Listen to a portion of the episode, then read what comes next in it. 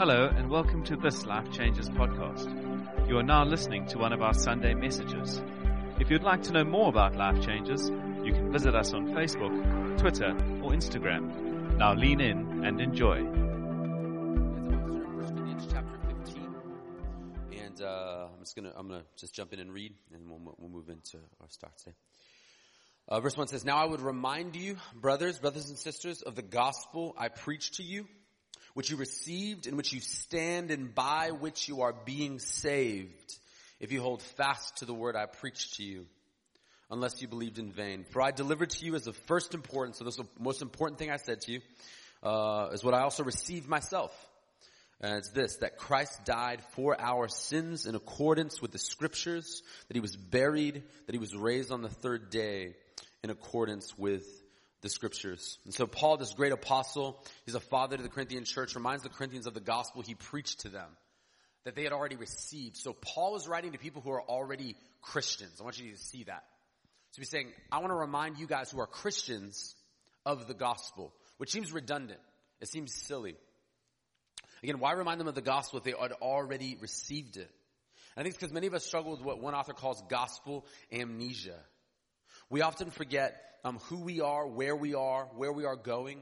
Uh, we lose sight of what is real externally, the story of God that, that's happening in the world around us, whether we like it or not. It's, it's real. We lose sight of the objective for the, the subject of what we feel. So what's real gets blocked out by what we feel, and we lose sight of uh, Jesus. And I experienced this recently. I, I took a trip to Tunisia. Uh, we were or Tunisia, as you guys say. Um, and uh, and we have a, a couple that, that, wants to plant a church among uh, the Muslim world, and so we went there. And the Arab Spring happens uh, in Tunisia. It's exciting, and uh, and since then they've had internet restrictions lifted in their country. Since Ben Ali, their dictator, uh, moved to Saudi, like all good dictators do when they get uh, forced out. And and and since then, um, the the second most Googled question in Tunisia is who is Jesus the last couple years. It's exciting. So there's, there's a bunch of young people uh, who, who, want to do something to do with Jesus. It this exciting random fact. Uh, but, but we were on our way to um, Ireland from Tunisia uh, to minister to a church up there. And we are in the Paris airport. So we went Tunisia to Paris, Paris to Dublin. And, uh, and uh, we get to our gate about 30 minutes before our flight. I was a little nervous. Uh, as I like to tell my team, I've never missed a flight, and I'm not planning on starting today. And so I get there about 30 minutes before, and no one's there. nothing's on the marquee. Uh, no, no, no one's there, and, uh, and so I'm a little nervous. And so I find an Air France desk that points us to another gate that's like 20 gates down. Uh, and now I'm like, man, it, we're like 20 minutes out. So we hustle. We get over there with about 10 minutes to spare. Uh, we get there, and then uh, it's not an Air France desk uh, for a flight to Dublin. It is a Korean Airlines flight to Seoul, South Korea from Paris, which is, is not what I was looking for. Um, so I'm starting to freak out, man. I'm at like the, doing the five minute kind of dead end shuffle. Like, what am I going to do? I start, I do this thing when I panic. I go, no, no, no, no, no, no, no, no, no, no, no, no, no, no. And, so I was saying that, I'm saying, no, no, no, no, no, just running around, uh, the airport. And I have my passport out and my boarding pass. I'm running from, from gate to gate and I keep getting bad information. They go, it's over here, it's over here. I go to three different places. Now I'm assuming they've already, they're done boarding. I probably missed my flight. I'm freaking out. Now I'm just hoping to maybe get on another flight later in the day. And uh, an Air France guy goes, oh, no, no, no, no, no. This huge time on the ticket is your boarding time, not your takeoff time. So you were thir- you were an hour, you were there 30 minutes before the 30 minutes before. And uh, so I'm like, great. I'm like finally starting to chill out. I thought I was missing my flight. He goes, go back to the original gate. Those guys lied to you. They're terrible.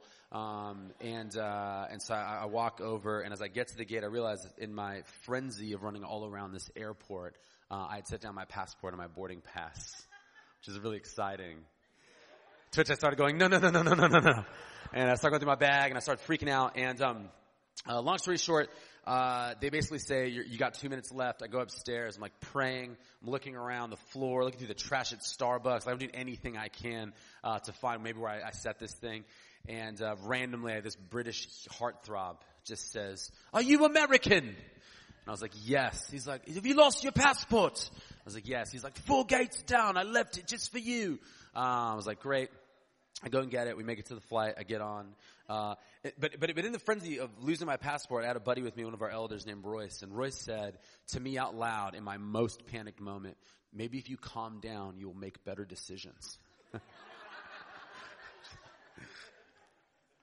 And uh, now, now, now, again, I, in that moment, man, I just lost everything. Royce's encouragement to slow down, think about what was going on, would have led me to make way better decisions. Now, I'll argue that most Christians are like me in the Paris airport, that we constantly forget what is true. But instead of losing sight of the truth regarding a flight, they lose sight of the truth regarding God's love for them in the gospel and the implications of that for our lives. So it's not that, that, that, we forget what the gospel, he says, I want to remind you, brothers and sisters, of this gospel you've already received. It's not that, um, we, we don't know, like, who is, what is the cross? What, what? I don't know anything about this. It's, it's we, we lose sight of the implications for our lives. If this is true out there and up here, we want to make sure that it feels true in here, that we move, we move into it. Um, and again, often we run, we run around our lives frantic, trying to control everything and prove ourselves, and, and it often makes matters worse. Worse, uh, makes our lives harder. We hurt people while robbing Jesus of the glory due to Him. And so again, I don't think we we lose the facts of the gospel, but I think we lose um, the effects of the gospel. So, for example, if you walk around with guilt all the time, you've probably forgotten that you've been completely forgiven by Jesus. That when He died on the cross, He covered your all of your sins, past, present, and future. If you're striving to impress people and earn their approval, and some of you are enslaved to this, you're constantly asking yourself, what did they mean when they said, I don't like you? Just joking. No, you're like, what, when my boss said good job, was it like, good job? Was it like, good job? Was it like, good job? Good job? You know, what was it? And you're, you're freaking out. And you freak, again, when you give into temptation and sin, you're forgetting that on the cross, Jesus freed us from the power of sin. It's not that you aren't allowed to sin, it's that you no longer have to, nor do you want to, and you understand and experience how satisfying He is. Now, I think you might be thinking, Andy, I know the, I know the gospel, bro. I know your average Christian might forget the truths of the gospel. I'm a legit Christian. I'm at Life Changers. I'm at a school where you have to set up and tear down every week, man. This is Navy SEALs, a church plan. There are churches in Cape Town. There are churches in Cape Town where, you know, there's rock climbing walls for children and they give everyone free coffee every week, not just when you're new. And, uh, there's no setup and tear down. And, uh, I mean, the preaching's definitely not better, but, but there's a lot of things about it that, that are, you know, again, I'm not that consumer Christian. I'm, I'm into it. I'm a part of a community that's planted. But I think Paul would argue that it's totally possible for people who have been Christians for a long time to forget the gospel. In 2 Timothy, Paul says something similar. He writes to an emerging church planner who he personally mentored. Okay? I don't care who mentored you. It wasn't Apostle Paul status. And to a guy mentored personally as a young apostolic figure, a, a guy who's, uh, Paul's explaining how to ordain elders. So he's such a leader that he's ordaining, he's not just an elder, he's ordaining elders. And to that guy, he says, remember Jesus Christ, risen from the dead, the offspring of David, as preached in my gospel. Remember Jesus Christ. Seems like, again, an odd thing to say. But here's the thing. Uh, I think it's because Timothy is facing severe stress. The kind of thing you might feel every once in a while in Cape Town. I don't know the thing I was feeling in the Paris airport, when our circumstances get crazy, again, we miss on what is true. And so here's the idea is, is if, if, if, a disciple of the apostle Paul needed to be reminded of the gospel, how much more do we as run-of-the-mill 21st century disciples in San Diego and Cape Town need to be reminded of this gospel? And so my big idea today is this, is as a church, you might be missing out, and you as a person who's a member of this body might be missing out on the joy God is calling you to experience because you have lost sight of, and for all intentional purposes, forgotten the gospel as you're obsessed with, and you're constantly remembering your circumstances. And when the church forgets the gospel, it is a mess. The church becomes a hypocritical, judgmental, insecure, guilty, sad bunch of religious people. All, the only thing that makes this different than any other religion in the world is grace. It's the gospel. It's Jesus. I think that breaks Jesus' heart when we lose sight of these. So, um, as I go through these truths, you may already know them. Uh, again, I, and again, I, am not claiming to, to, teach you some brand new thing. I'm here to remind, like what Paul did. He'd already told them the gospel. I want to remind you afresh of the gospel. Okay, so so so, on, yeah, so you, maybe you're here and you've never believed this stuff, and it sounds too good to be true, but it is true. Uh, I want to just share it with you today. Uh, but for some of you, maybe you go, oh, I've heard this. I know what these words mean. I've been around church for a while. Please don't tune me out. Because again, there is a massive difference. I was a pastor who had lost sight of the gospel for about a year of my life. I promise it's got to get from here to here. And so I just want to ask the Spirit to make these fresh to you. So three things I want to remind you of, okay? Number one is this. Remember that you're justified. Remember that you're justified. In 2 Corinthians 5.21, the apostle Paul says this.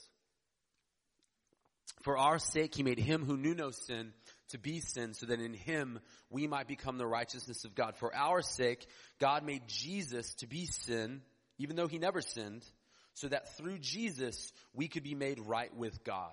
Okay? And so what this means is this, is that um, when Jesus died on the cross, he was punished as if he had lived your jacked up, wicked, broken, messed up life that you and I both live. I don't know, but you, you probably sin every once in a while. We sin in word, thought, and deed. Some people go, oh, I'm not that bad. I'm mostly good. Uh, I'm really, I don't, I don't drink, I don't use straws at coffee shops, which is a big thing in Cape Town. Uh, right, I, I take start, stop showers. I help old ladies across the street most of the time. I care about the poor. I'm not racist. I'm loving. I'm growing. You know, I'm a pretty good person. Uh, externally, you might not see things, but we know that, that, that it's not just what we do. God sees our hearts. And, and I, know, it's so funny. I've had so many people tell me as the pastor over the years, it's, it doesn't matter what I do, man, because God sees my heart. That should be terrifying. Because you can do good things for the wrong reasons. Um, and, and, so, uh, Paul says that some people preach the gospel from rival. They're preaching to make other guys look bad. That's crazy. And so definitely there's a lot of things that you can do. And so, so, so here's the idea again. If you don't believe me, just think through your last 24 hours and imagine there's an MP3 file of that that everyone in this room can listen to, every thought you had. Awkward. You're weird, right? You're sinful. You think things you shouldn't think. The pride, the lust, the anger, the judgmental, like stuff we would never say is there.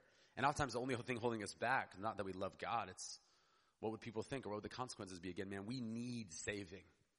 And so on the cross, Jesus dies for all that jacked up, broken, naughty, lame stuff that we love to do. We want to reject God and live for ourselves and be our own God and, and, hurt people in the process.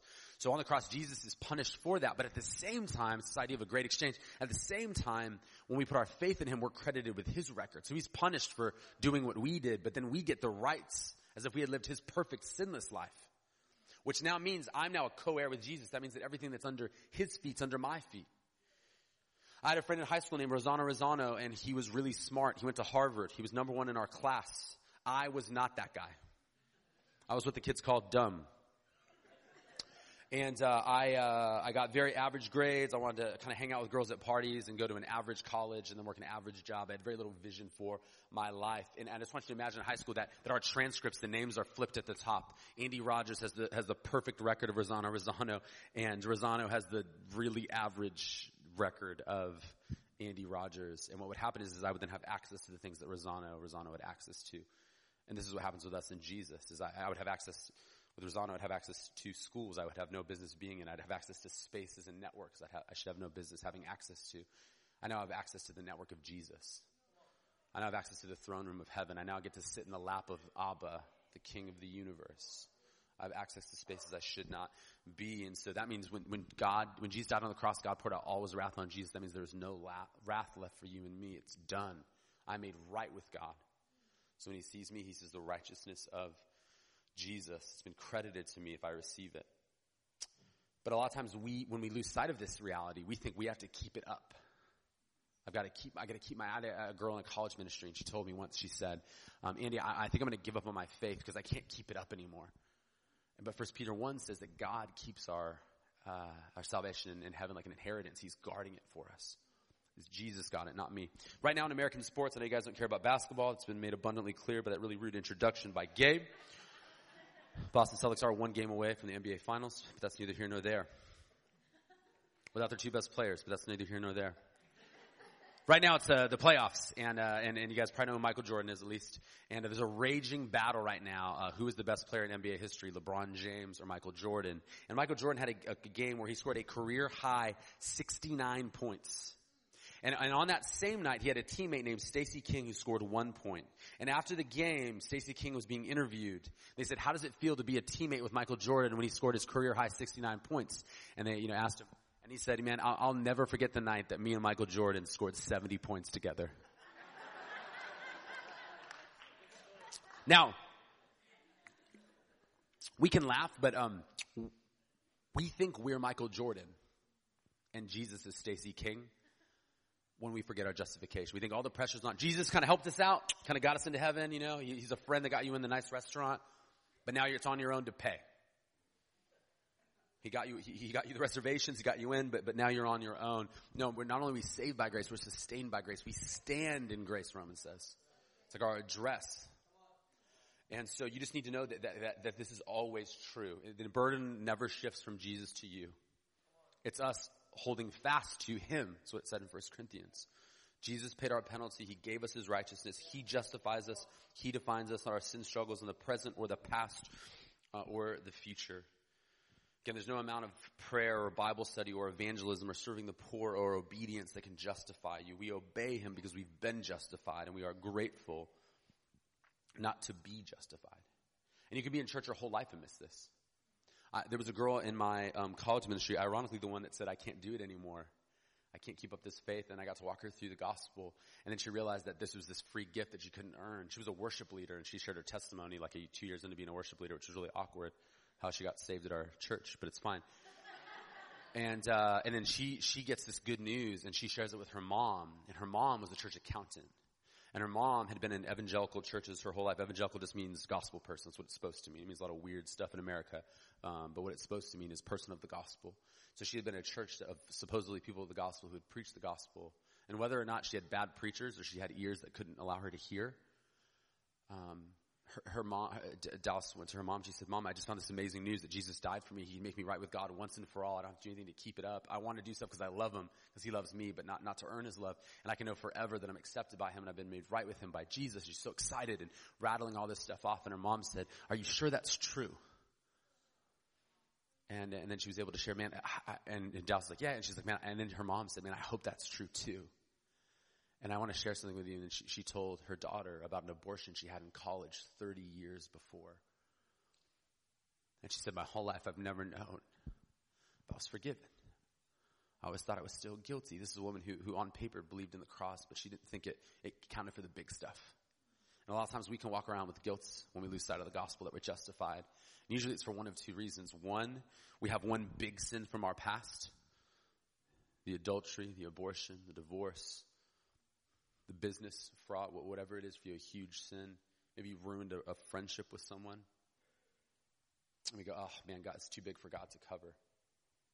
On the flip side of that, we go, oh, you know, I don't have a big sin, which by the way, all sin's a big sin. All sin led to the, the death of the Son of God. But we like to tell ourselves, oh, it's not that bad. Just a little anger, a little pride, a little, little gluttony, right? And, um, and we go, but, but what we do is we go, ah, man, it's not a big deal. But, but actually, cumul- the cumulative effect over time, it's kind of big. Like, I like to sweep my sin under the rug, but, but I'm tripping over the rug now. There's a lot here. And we go, there's no way Jesus could keep forgiving me. But the reality is that Jesus, past, present, and future, he, he did it all. He covered it all. All of your sin was in the future. When he died, this is big. Again, this is basic, but do you really walk in this? Again, Jesus took all of God's wrath for us on the cross. That means there isn't any left for us. This means if we ask God to make what Jesus did on the cross to count for us, we stand innocent in the courtroom of heaven. Our penalty has been paid as I plead to, uh, as I plead Jesus for my charges. So we're justified in the eyes of God the judge in the courtroom of heaven, but more than that has happened for us in the gospel. Because of what Jesus did in his life, death, resurrection, and ascension, he also made a way for us to be adopted by God the Father. It's, it's a beautiful thing to be acquitted by God the judge, but then to be invited into his family and adopted by God the Father, the sovereign king of the universe, is really cool. It's amazing. In Galatians chapter 4, uh, 4 through 7, it says this.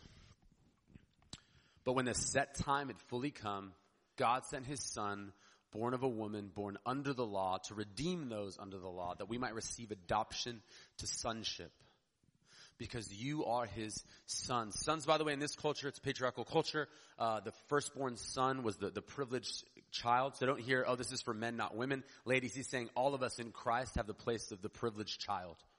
Okay? So he's saying because of that, you are all privileged children. God sent the spirit of his son, Jesus, into our hearts, the spirit calls out, Abba, Father.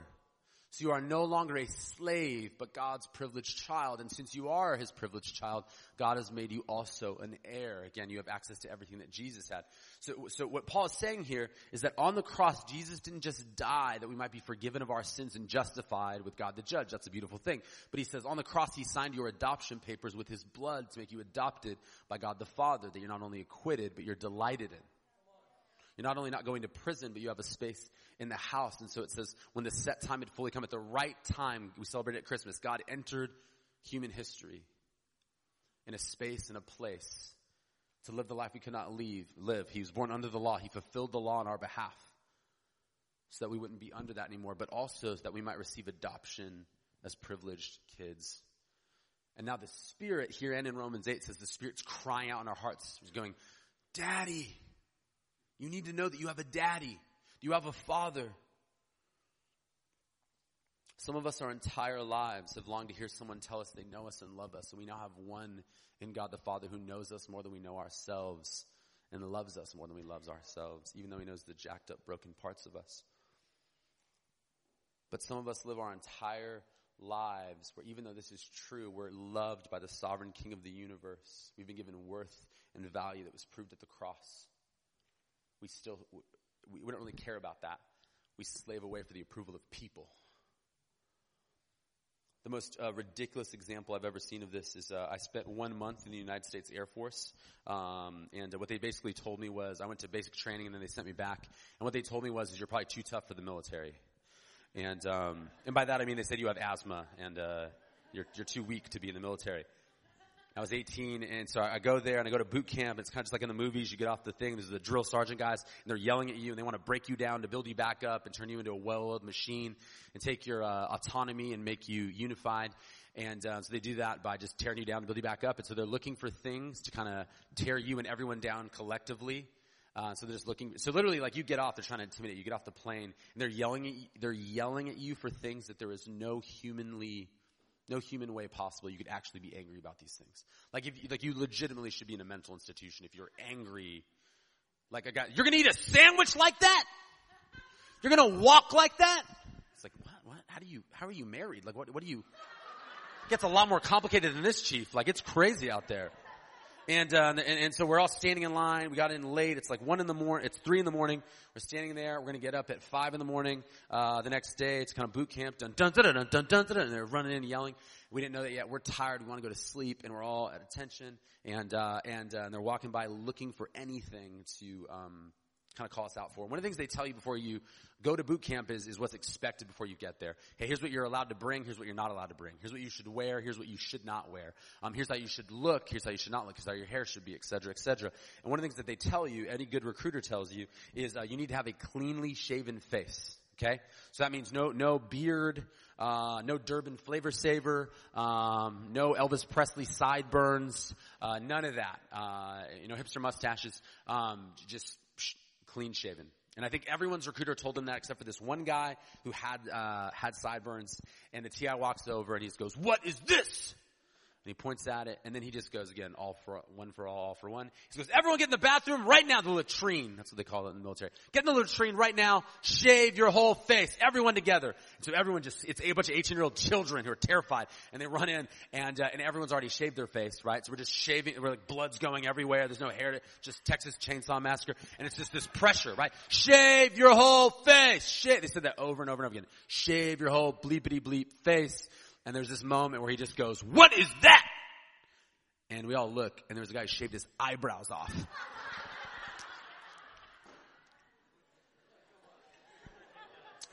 Now I just gotta say, like, I don't think that it was that cat's style normally to shave off his eyebrows. Like, I don't think when he's getting kidded, he's going to work, he's like, shave off my eyebrows. Gotta get fresh for the boss. Why did he shave his eyebrows off? I think the reason he did that was he wanted the approval of the TI. He's like, shave your whole face. Again, when we live for the approval of people, we get weird. I'm talking, you do dumb stuff when you want the approval of people. And maybe for you, it's you're addicted to social media. You want to get retweeted or liked. Maybe it's, you, you're, you're desperate to get a boyfriend or a girlfriend or a spouse. And so, and you want their approval, so you compromise your sexual purity, or you date someone who doesn't know Jesus. You just want someone to see you and want you and think you're beautiful or amazing. Maybe you've come close to the edge, or you've gone off the edge of adultery. Adultery is never about sex. It's I'm looking to a person to give me what only Jesus can. I was actually looking to, I was looking to my spouse to give me something that only Jesus could, and she couldn't do it, or he couldn't do it. And then I go, okay, this person thinks I'm cool at work because they see me eight hours a day they don't have to pick my underwear up. And they don't have to see me with children. Yeah, it's, it's fake. It's a lie. They're impressed with the best version of me and they tell me I'm awesome. And then you move towards that. Again, when you want, you just want, I had a friend who literally committed adultery. I love this guy. Had a beautiful wife. He, he committed adultery with a very unbeautiful woman who didn't know him very. It was like, dude, what are you? He said, man, I messed up. I messed up. I messed up. And he said, I just wanted someone to tell me like I was doing good. Like that, that they were proud of me, that, that, that they loved me. And so I just want to say, like, this is, a, we do crazy things. We want the approval of people. Maybe for you, it's getting your parents who may or may not even be alive to be proud of you. You're constantly anxious about what they think of you or your decisions you're making. Maybe, maybe you never met them. You want to prove them wrong.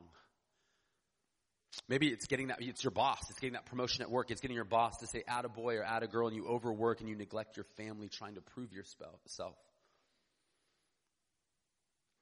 Again, this is what adoption's all about that we don't need to get people to delight in us because we are delighted in right now.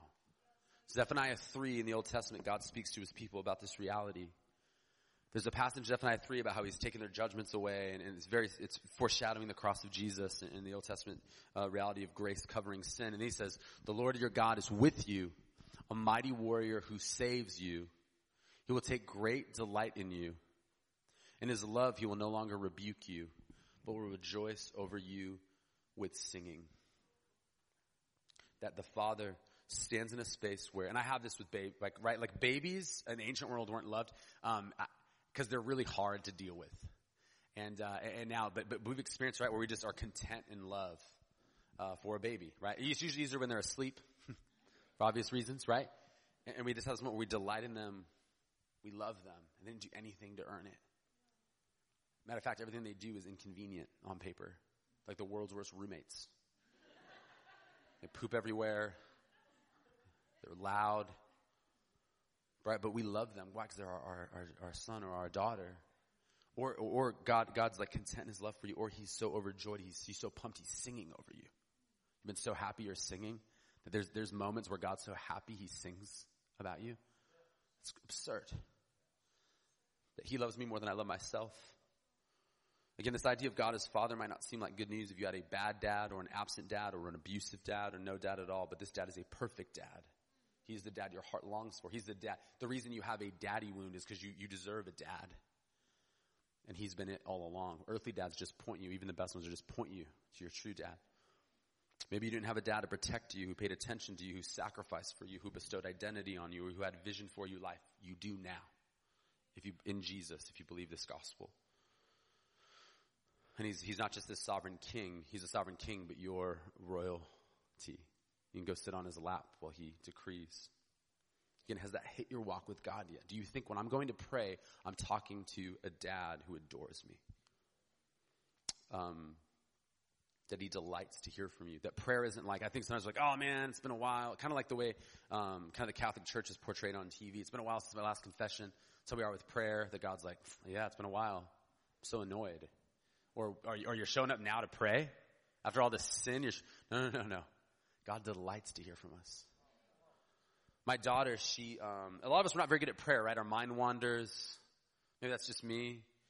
Your mind wanders and it's hard and it's confusing sometimes. And you're like, man, I wish I could just see him and talk to him, all that stuff. And, um, and it's just so funny. Like we think we, we can impress God with our prayers and like God's like, oh, your mind wandered. Jesus died on the cross for all your wickedness, but your mind wandering, I can't cover. There's a book, an amazing book you should read called The Praying Life by a guy named Paul Miller. And in that book, he says the last bastion of legalism in most Christians' lives is prayer. I got to be good enough to pray for God to, you know. And I was thinking about this. So my daughter Olivia, she's three. She's, she was two a year ago, and uh, she. it's a really deep point you didn't see coming. And uh, she said her first words, and uh, uh, about two years old, or a little, maybe a year and a half, I don't know. But she she said her first words, and her first words were milk. And I have to tell you, um, she didn't say milk. She said mook, mook, mook. But it was it was clear what she was pointing at. She wanted milk, and her brothers lost their minds. Olivia's saying, Olivia's talking.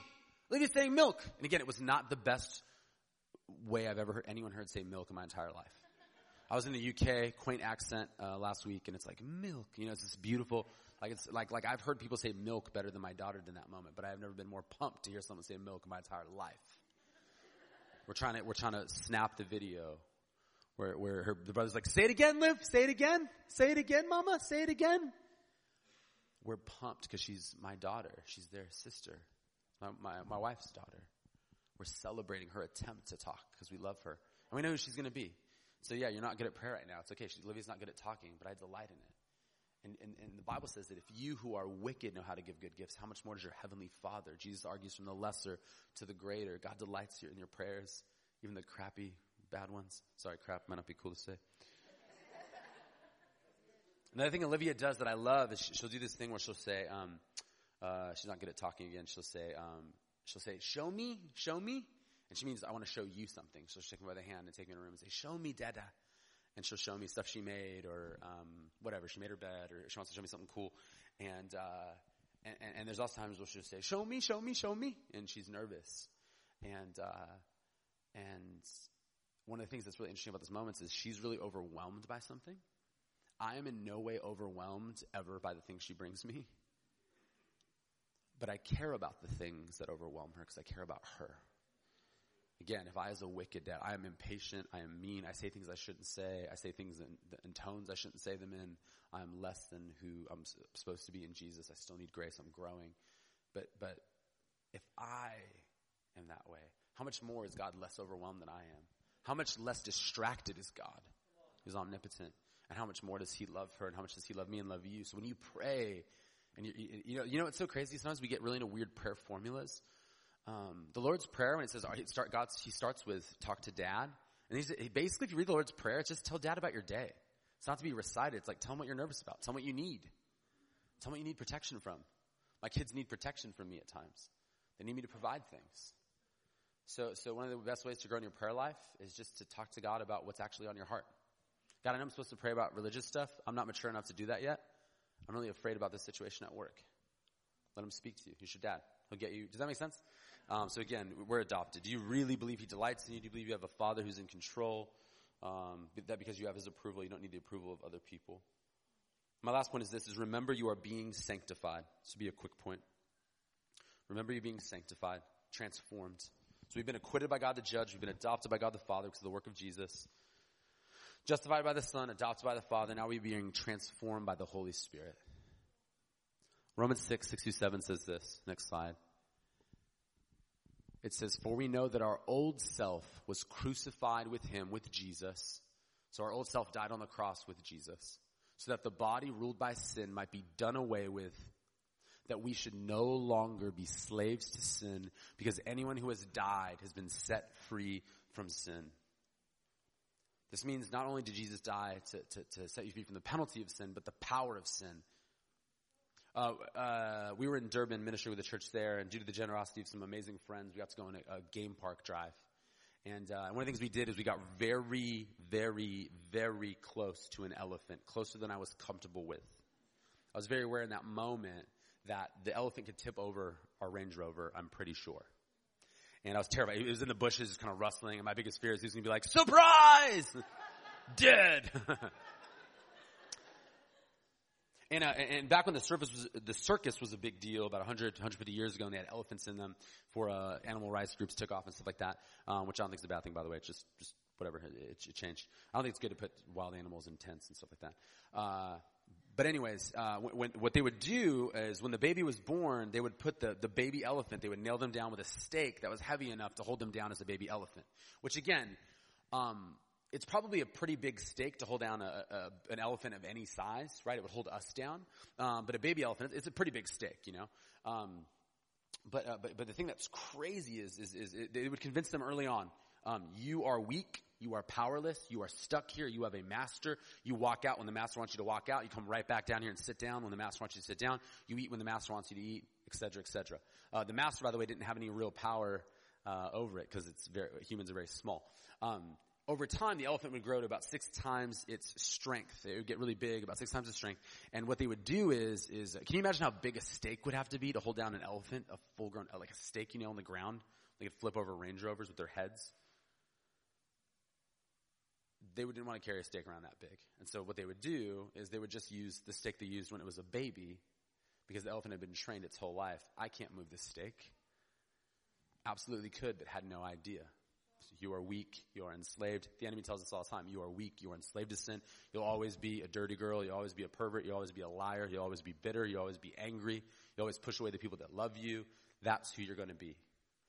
Jesus said, said that, that you was real. You were a liar. You were a pervert. You were a jerk. You were whatever. But that guy or that gal died on the cross with Jesus. So, so the only way that that gets life is if I give that power in my life. If, if I go, oh yeah, I gotta go, I, I gotta go with the stick. The enemy's only power over us is, is a lie. Um, but here's the thing, it's a slow process. So you don't have to sin anymore. But when we forget the truth that we are set free, we go, oh yeah, I gotta, but, but it's a process. Um, I, uh, I love a beverage called coffee. Um, and coffee is like a better version of tea, just so you guys know. I know Cape Town, you got a coffee culture, like the kingdom of God's coming in and, and stuff like that. Um, I've had probably six cups of tea in my life and five of them were on this trip if I had to guess. Uh, so I'm not used to tea, but, because I love you guys, I'm gonna use a tea illustration real quick. So, yeah. So if you take a cup of tea, right, if you, if you drink your tea black, what's interesting about black tea is, is the minute the tea bag goes into the hot water, everything that's necessary to make that a cup of tea is present in the cup, even though it isn't fully a cup of tea yet. It's, it's, steaming water with a bag in it. But everything that's needed is in there for it to become what it's meant to be. You, when you get saved, you have everything that's necessary for life and godliness, Peter says. Uh, that, that over time, you will be who you're called to be. But it, it takes a while to work it out, right? You can't make tea in two seconds. It takes a while. And in the same way, infinitely longer as Jesus is doing his thing, but it takes time. We have I was talking to a gal the other day and she was telling me, Andy, she's been a Christian like a year. And she, um, was just like devastated that she didn't love Jesus perfectly all the time. It's basically to sum up what she was telling me. And I was like, you're basically a one year old. right? Like, like I think about the one year olds in my life and they're a disaster. But they're also not going to be that way forever. Some of you guys, you're frustrated with it. It takes time. So again, if I if it was my timeline, I would be, I would not struggle with any of the things I struggle with. But God's like, I know who you're going to be in the future. I already know that guy. He's amazing. He looks like Jesus. But I also know the process is going to take to get there, and I love you the entire time, and I'm loving you into that. Yes, do everything you can to partner with me. Put sin to death. Do everything you can. But but the but but the but the it's kind of like farming. It's like do everything you can for this crop of righteousness, but it's in my due time. Does that make sense? And so God is sanctifying you. You are not enslaved to sin. You are not um, guaranteed to keep repeating the mistakes and destructive sinful patterns of your family or of your own life. Jesus really did die to set you free. But it's slow. If you don't believe me, I want to introduce you to a guy named the Apostle Peter. The Apostle Peter comes onto the scene with Jesus, and he is a uh, kind of a tough guy, chest out, in your face, uh, loudmouth dude right? Uh, says wrong things all the time. Uh, but he wants to be a big deal. He wants to stand out. Then he asks Jesus, hey, man, uh, you know, we're talking to his mom, hey, right or left hand, who, who, can be in the place of glory? And then he tells Jesus, you know, talks a big game. He's like, man, if it ever goes down, I got your back, bro. I'll never deny you, bro. I'll ride shoddy with the sword. Thug life, Jesus. I got your back, bro. Jesus is like, but before the, the cock crows three times, you're going to deny me three times. And then he, he, he basically cusses out Jesus to his, he cusses the little girl out and is like, I don't blankety blank know Jesus. Not trying to be funny at this point. He's denying Jesus. When I was in Tunisia and I was thinking, I was uh, talking to, to Muslims, uh, to, to, to, believers who became Christian or Muslim, and they talk about persecution. And I often would think to myself, man, could I stand up to persecution? Could I stand up to physical torture or the torture or imprisonment of my family? They said, deny Jesus or else. I'm like, I don't know. We know if Peter would, he wouldn't. He didn't. A lot of times you think, well, you're done then. But, but actually, um, Jesus goes, hey, I want to make this guy an apostle still. And he restores him on the beach. Okay? Now, we think at that point it's over. Okay, he's like, do you love me? Do you love me for my sheep? He restores them. Pentecost, he preaches. 3,000 people stay, probably more than that. Because men, women, and children is patriarchal culture. They didn't count, uh, women and children, these counts. Um, and just the way it was, it wasn't like God was cool with that, just the way it was. And uh, so he's killing it. He's apostling hard. He's getting it done. He eventually writes books of the Bible. But but in between Pentecost and him dying, um, in the book of Galatians, Paul says that he walked away from the gospel again and started hanging out with heretics who were denying that Jesus alone could save you. He was teaching you to be justified, or we don't know that he was teaching it, but he was he was hanging out with that. Paul had to rebuke him to his face. Okay, if I fell into a weird uh, racism thing uh, where I was racist and I started rejecting the gospel, right? Uh, you shouldn't let me. I probably wouldn't let myself be a greeter at my church. God's like, sort it out, apostle. Let's keep it moving. Repent of your sin, keep moving. But it's a long time coming. One day Jesus, one day Peter would stop needing, needing to be a big deal. One day he would be crucified upside down. Church history tells us with his wife that he didn't run, that he stayed. But it took a long time to become that man. And you go, I can't believe I'm doing the same crap again. Peter did the same crap again and again. But Jesus is faithfully, lovingly disciplining him, painful at times, but turning him to who God's doing that in your life. And it started with the power of sin being broken on the cross with Jesus. So you've been justified, you've been made right with God, you've been adopted by God the Father, you are being set free right now by the Holy Spirit from sin. It's just a long, it's a long game, but it's happening and it's, and it will be done one day. Um, and so do you believe this in closing? Do you believe that you're justified? Do you have anything that you walk around with that you still feel guilty for? Do you actually believe that you're delighted in? You've been adopted? And do you believe that you can actually change?